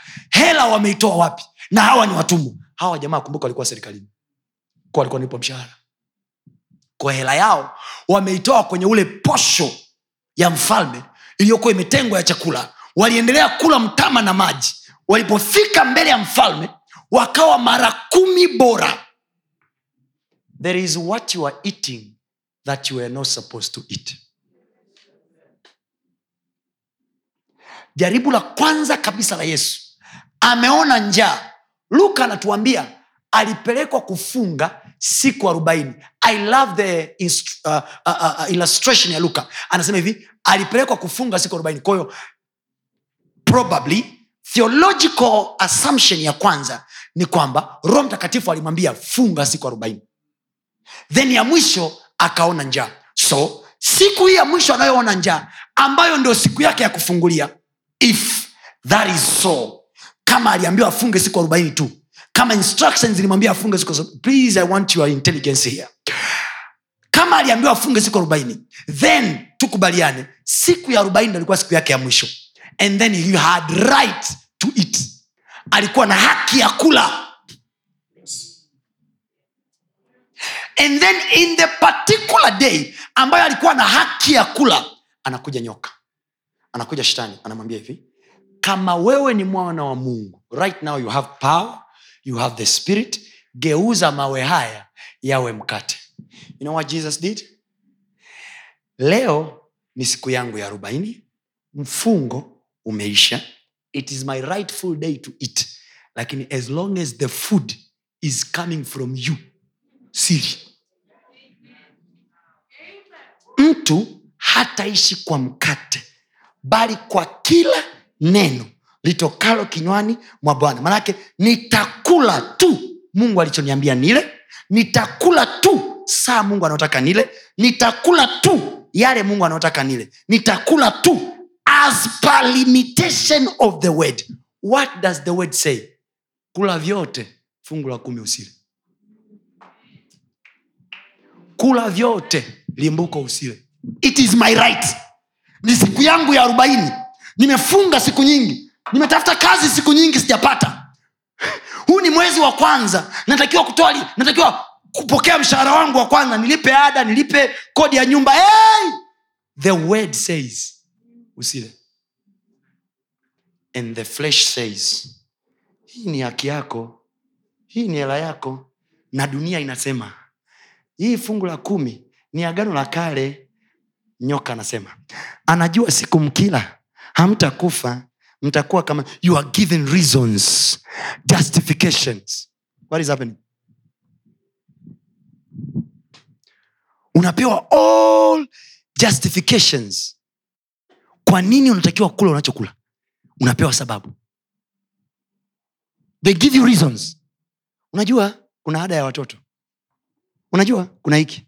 Unajua kuna hiki. Unajua kuna hiki. Unapewa sababu your system is being invaded. Kwa unajikuta umekalishwa chini namna hii. Pa! Umekandamizwa. Umepewa posho ya mfalme. Nisikilize niwaambie. Wakati mungu anamwambia danieli na wenzake wanne. Sawa? Yes. waliokuwa mara kumi bora. Mnanisikia vizuri? Kama nisikia kule nyuma ni nyosha mkono juu. Good. Waliokuwa mara kumi bora kuliko wengine. Look here. Waliokuwa mara kumi bora kuliko wengine walikuwa wako wangapi? Hey, wangapi? Wangapi? Wangapi? Lakini waliopelekwa utumani ni watu wanne.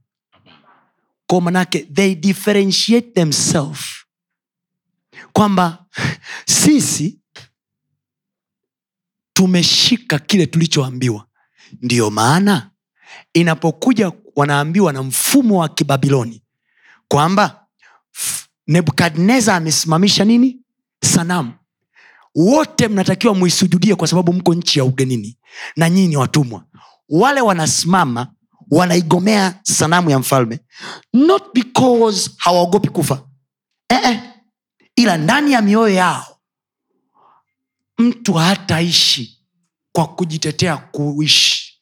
Sio mbinu zangu zinazonifanya niishi. Bali kwa kila neno. So ni neno gani ambalo shadrak meshak na abednego walilitumia kusimama mbele ya ile sanamu? Walisema hivi imeandikwa. Hautamsujudia mungu mwingine yoyote. Kwa hiyo mbele ya sanamu ya kibabiloni vijana wanasema no, no, we have the word. Neno linatukataza. Hatuinamii kitu kingine sisi isipokuwa mungu. Mfalme anasema hivi nawachukua nawatumbukiza. Kwenye nasema tumbukiza. Hatuogopi we tupeleke. Na sio kwamba eti tuna wasiwasi kwamba mungu hata hata asipotuokoa mfalme hii hii hii tumeiamini. Hilo neno analosema hivi hata kama asipotuokoa unajua tafsiri yake nini? Hata kama ni kifa njaa the principle the principle. Now the question is sir, are we christians rigid enough to stand by this nilikuwa nasoma i wish ningekuwa na muda ningewaonyesha. I believe kesho labda nitapata nafasi ya kuonyesha ningekuwa na projekta ningewaonyesha. There, there is a paper imefanywa kwenye vyuo vya saudi arabia na kuonyesha how comes jinsi ambavyo zaka inafanikisha maisha yao. Kiasi kwamba a certain student of law school ameandika pepa ya kwamba swala la zaka ipitishwe kama sheria ya nchi there was a study that was done. Na mpaka leo hii there is a paper iko pale. Ipo i have the paper i've studied it. Ujua mimi waarabu wananipaga pazo maisha yangu yote. So i study them a lot. I study them because few years to come i will live with them. You know i will have my house in dubai. Okay sasa. Sasa wamefanya study. Kwa hiyo sahizi kule wana kitu kinaitwa uh, gazt ni government authority of zakat and taxes. Kwa ni chombo yani zaka ya mwarabu inakatwa ofisini. Anatuambia yeye tuiweke kwenye akaunti ipi ya mchungaji gani ya shehe gani ya masjidi ipi. Look at the way they prosper they are in the desert land and they prosper. And look at us. Look at us. Tuko kwenye ardhi yenye rutuba. Ila malaki tatu anasema mmelaaniwa kwa laana. Leo hii minjingu wana produce mbolea. Inasambazwa kwa wakulima maskini. Wanaonunua kwa fedha ya uchungu. Halafu bado kuna mtu anapandikiza udongo ndani ya mbolea ili ale peke yake na watoto wake. Sio laana ni nini? Sio laana ni nini hiyo? Thinking of yourself alone. Believe me hela hivyo. Hata umpeleke mtoto wako akasome china akasome ulaya atarudi shoga tu hapa. Atarudi na laana atageuka tukio la kwako wewe mwenyewe kubwa la kuumiza. Ndio maana mnaona watu ni mamilionea wana hela lakini hawana warithi wa kurithi hela zao. Kwa sababu hela ya mtu heshima yake ni urithi wa mtu. Hichi sio kuwa milionea unayemrithi. Unayemrithi. Katikati ya watoto wengi uliozaa unayemrithi. Watafuteni hata matajiri wa hapa arusha. Uliza wanaowarithi mnajua watu walioko na hela hapa arusha? Tafuta uliza. Wanaowarithi utakuta watoto na madawa kulevya. Iliko hivi iliko hivi hovyo. There is no blessing there is no blessing in the money. They are very proudful. They think they have got it. Kwa sababu ya vihela walivyo navyo.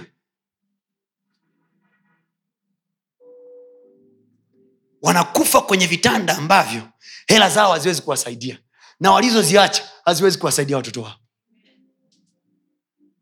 Pesa ile ile ambayo baba mama alipambana kuipata hiyo hiyo nawagawa watoto. They live like enemies where is the joy of money then? Where is the joy of that money then? So when we are telling you bring your tithe in the house of the lord we are telling you seek the blessing.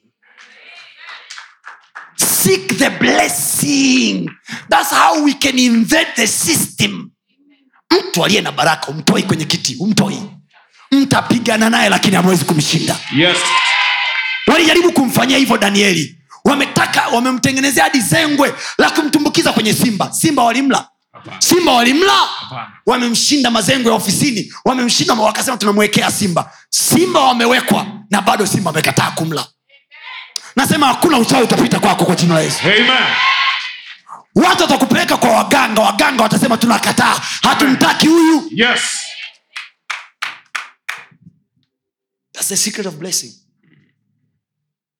We invade their system by blessing. Ni kweli leo ni siku ya arobaini, nimefunga, nimemaliza mfungo wangu, lakini aliyeniletea chakula ni stranger. Nimekujua, imeandikwa, mtu hataishi kwa mkate tu, bali kwa kila neno litokalo kinywani mwa Bwana. Watu wa Mungu, anajibu hivyo akiwa anasikia njaa You need to understand that. So we give our tithe while we know we need the money. Why? It is a worship. It is a worship. It is a worship. Worship must cost you. Daudi anamwambia Arauna alipotakiwa kujenga nyumba, Arauna anamwambia hivi, mfalme, ni heshima kwangu mimi kuja kuniomba kiwanja cha kujenga nyumba ya bwana. Please allow me to give it for free.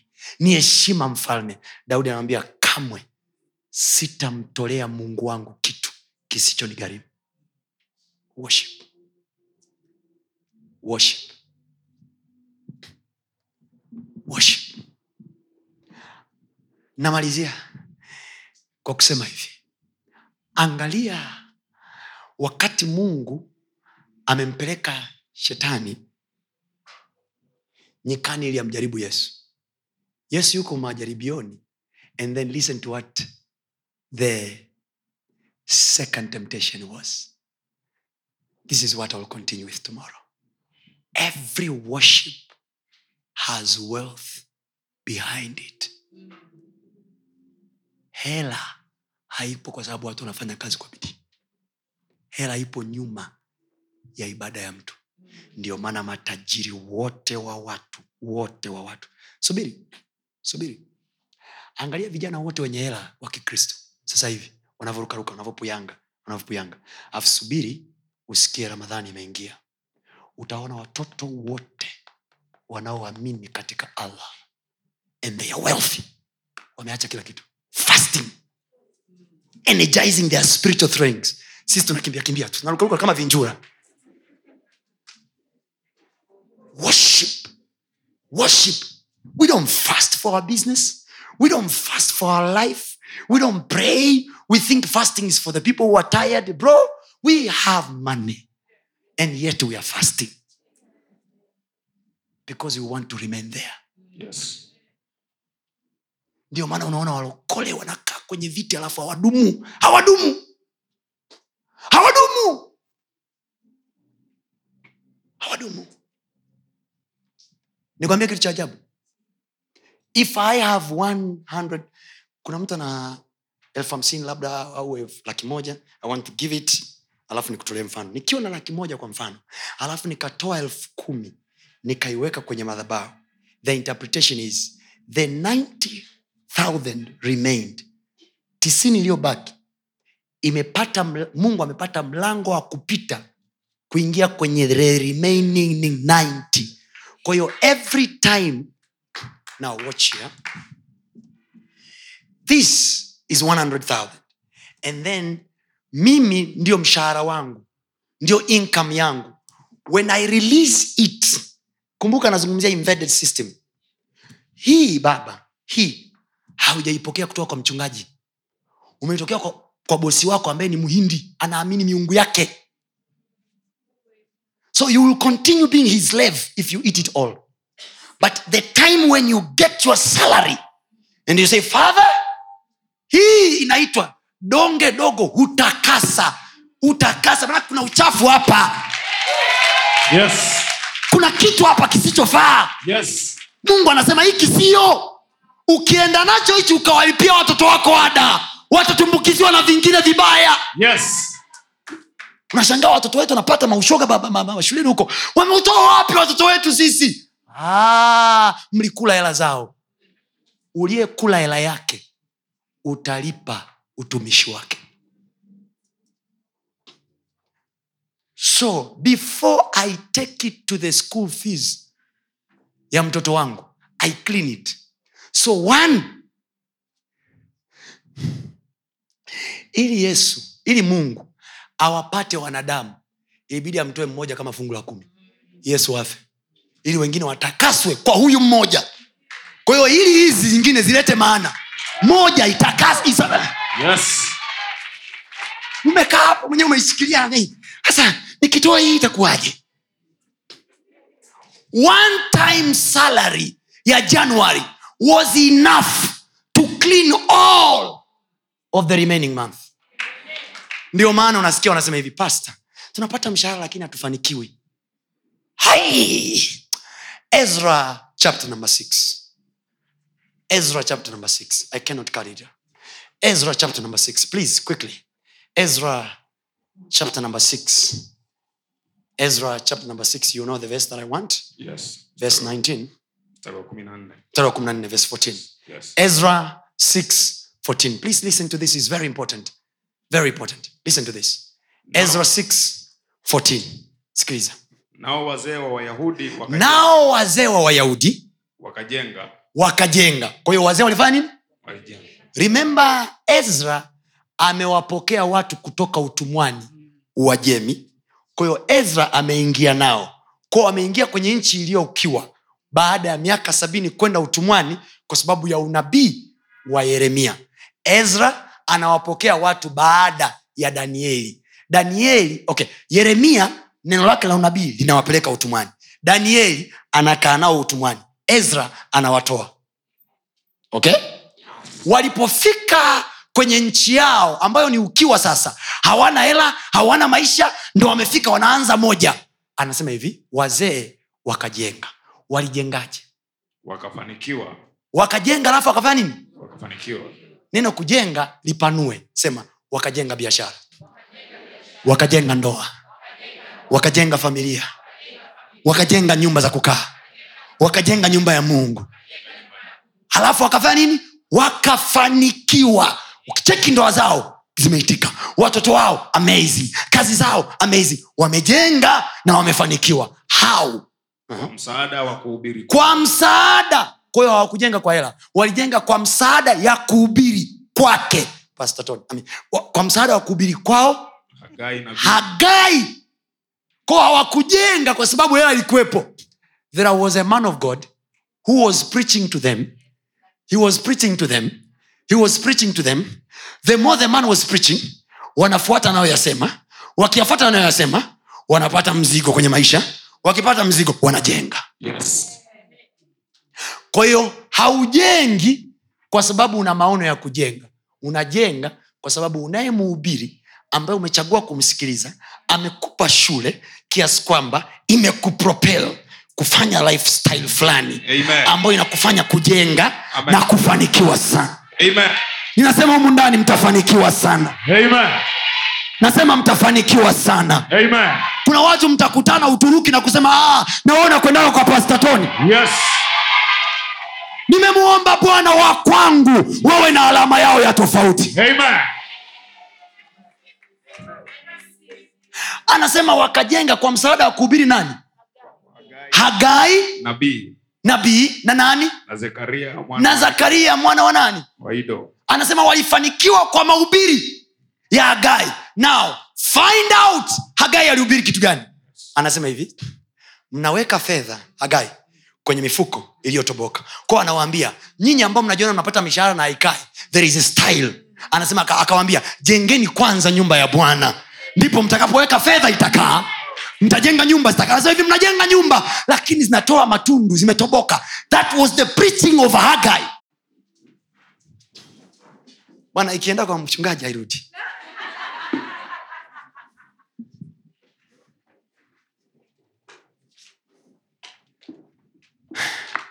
jaribu la pili ya yesu linasema hivi. Shetani anamwangalia akamwambia please watch here. Anamwambia hivi nisujudie. This is devil talking. Hivi nisujudie. Uh-huh. nikisha kusujudia anasema hivi akamchukua akamwonyesha akamwonyesha milki zote. Nao nataka kuuliza swali. Milki za ulimwengu huu na kusujudu. Where to where? Correlation iko wapi? Biblia anasema akamwonyesha milki zote za ulimwengu ndani ya dakika moja. Wana wa mungu i feel so much anointing here. Wana wa mungu niwaambie hivi. Nyinyi mlioanza biashara mnaofanya miradi yenu au mlioajiriwa mahali Yes. Ninawatamkia kama mtumishi wa mungu. Amen. hamna mtu wa kuwatoa hapo. Amen. tafuta ni uchungu. Na unajua arusha ni ndogo eh? arusha ni ndogo kitu kitokea kinajulikana. Tafuta watu wote waliofilisika arusha wote wote ni wakristo wote. Ila kuna maustadhi mji huu wana hela yao vile vile miaka nenda miaka rudi. Kuna wahindi wana hela yao vile vile miaka anenda miaka rudi. Kuna waarabu wana hela yao vile vile. Wanaujua mfumo wa kutunza fedha zao. Ila sisi tulipopata fedha tulipeleka kwenye madhabahu ya pombe. Kila baa inayokula hela yako ni madhabahu. Ni ngumu sana kumpa mungu milioni moja kutoka kwenye milioni kumi ya faida lakini ni rahisi sana kuwapeleka friends out and to have a sleep over of a 500 million or 5 million.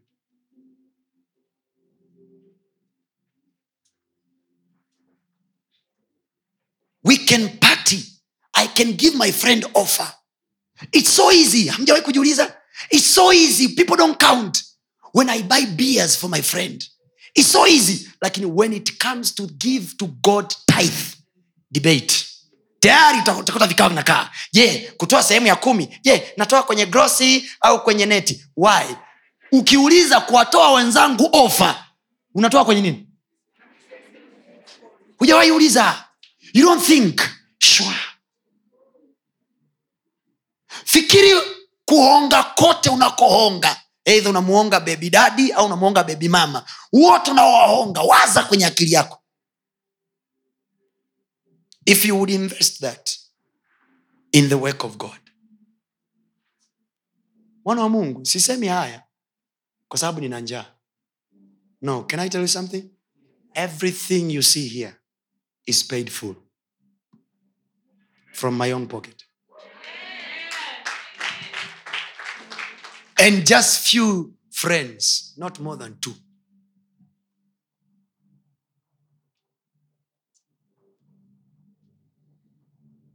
this is love for god for me. I just love god. If you see transaction that i do for the work of god you will know why am i, uh, uh, uh, am I here where i am. We are not here by chance. No, no, we are not favored. Yani unaowaona watanzania wanatusikiliza ha- hawatupi favor. The kingdom of god have our substance. If our hearts waza hivi waza hivi. Eti pesa ya mtu ilipo ndipo moyo wake pale pale upo. Manake moyo na hazina vimekuwa ranked kwenye same rank. So every time you give from your treasure you give from your heart. So manake the more i give it to god the more i take my heart to god. The more i give it to bar the more i take it, my heart to bar the more i give it to a woman the more i take my, my heart to a woman. Any woman that eats my money than god. That woman has my heart. I will worship her. This is the reason why men are not settled in their houses. Hongo anayopeleka kwa mwanamke wa nje ni nyingi kuliko anayocha nyumbani. Simple. Your heart will go there. Simple. Mwanamke yoyote aliyeko munani when a man gives you money na unampenda huyo mwanaume when he gives you money mnasikia wanachokisemaga watu kwamba amechukua hela yake amepeleka kwa waganga wa kienyeji wewe unaogopaga kumtumia mama yako hela wakati mwingine kijua namjua anaendaka kwa waganga simtumii. Unaogopa hela yako kuhusishwa na nini? Na madhabahu za kichawi sindio kwa nini wewe hautumie hekima hiyo hiyo kuchukua hela aliyokupa mume wako na kuigawa sehemu yake na kuipeleka kwenye madhabahu ya jehova? You will easy battles at home. He gives you 500000 alright 50 naipeleka madhabahuni. Mungu hii ni ya yule na utaka moyo wake kwenye madhabahu hii.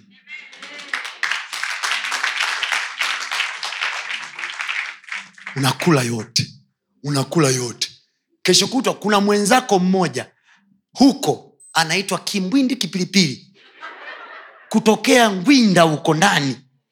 Karafurafu tu. Yaani ukijiangalia wewe kwenye kio ukichukua picha zako unazojiselfi na ukimchukua yule shu, nani yule nini? Girlfriend wa bwanako kimchepuko chako sema mungu wangu kafuata nini we mjenga kwa sababu kile unaona kabisa ni kina madoadoa kimekaa kaa sura yake yaani unaona kabisa ha, hatingishiki hatembei lakini unashangaa mume wangu kafa kaoza. Why? Only reason mwenzako alipochukua mzigo aliupeleka kwa mganga. Baba hii ndio hela do you know hela yangu ni nguvu yangu. Hela yangu ni damu yangu. Kwahiyo every time i take my money to the witch doctor i take my blood kwa hiyo siwezi kuleta soksi yake ila hii ni hela yake amenipa jana. Kapata mshahara kanipa jana. Hii hapa. Ambia basi kama imefika hela yake hapo weka hapa. Tunamsemesha. Umekuja umekuja mwenyewe umejileta. Anaanza kumwongelesha anamwongelesha anamwongelesha anamwongelesha anam... anachoongelesha ni nini? Hii. Hii haina hisia. Ikienda imeenda. Hii umeona hivi ilivyo? Ukinipa mimi ni mchungaji. Umeitoa kama umeitoa kwa mungu sindio lakini nikienda nayo pale nje nikanunua pombe. Haisemi hivi wewe mi sadaka. Mm-mm. inaenda. Inanunua pombe. Haina hisia hii. Hii haina hisia. Inafanya kile ulichoituma. Ukiambia hivi huu ni moyo wa fulani na upeleka. Bab imeenda. Inafanya ulichoituma. Ukisema hivi tunakutuma. Nenda kamuue fulani. Alafu natafuta kibaka. Chukua ila kimoja. Unamwona yule pale? Muue kibaka anafanyaje hii ukiituma kufanya chochote inafanya chochote ilikuletea nguo iliyokuwa dukani mamangi ikakuletea nyumbani kwako itakuletea moyo wa mtu yoyote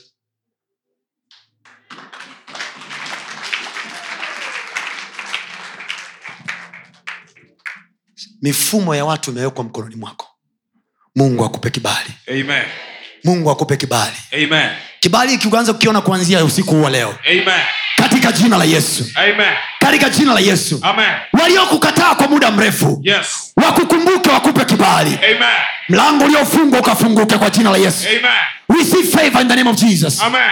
receive favor in the name of jesus. Amen. receive favor in the name of jesus. Amen. now you know why you need favor. I need favor so that i may get something to save my god. Nataka moyo wangu uende uzidi kwa bwana moyo hauzidi kwa mungu kwa, kwa machozi na kulia. Ukitaka kuwa unamwendea mungu kwa sababu ya maombi utapewa matatizo kila siku na mungu. Kwa sababu najua hiyo ili wewe ili kunijia mimi lazima uwe na matatizo. Lakini if unamwendea mungu kwa hazina matatizo wewe una mungu anasema huyu najua atakuja tu. So I bless her. najua atakuja tu. Najua atakuja tu. Mimi moyoni mwangu amekaa jioni kasusule mungu atahakikisha joni ndo anakuleta madhabauni. Atahakikisha joni anakunyosha yani anakunyosha anakupiga matukio joni mpaka mwenyosha hivi joni utaniua. Kwa hiyo anayekuleta madhabauni kila siku ni joni kwa sababu ndo amechukua moyo. Ndo amechukua moyo. Until something else changes in your heart mungu akubariki. Ongera kwa kusikiliza maneno hayo ya mungu. Najua yamekujenga yamekuinua. Unaweza ukatufuatilia pia ibada zetu live kwa njia ya youtube na mitandao yetu mingine ya kijamii. Lakini pia kama ungependa kushiriki pamoja nasi kwa njia ya sadaka najua maneno hayo yamekubariki. Ni kwa 0762153539 lakini pia unaweza uka reach out kwa namba hizo hizo kwa njia ya whatsapp. Na mungu atakubariki sana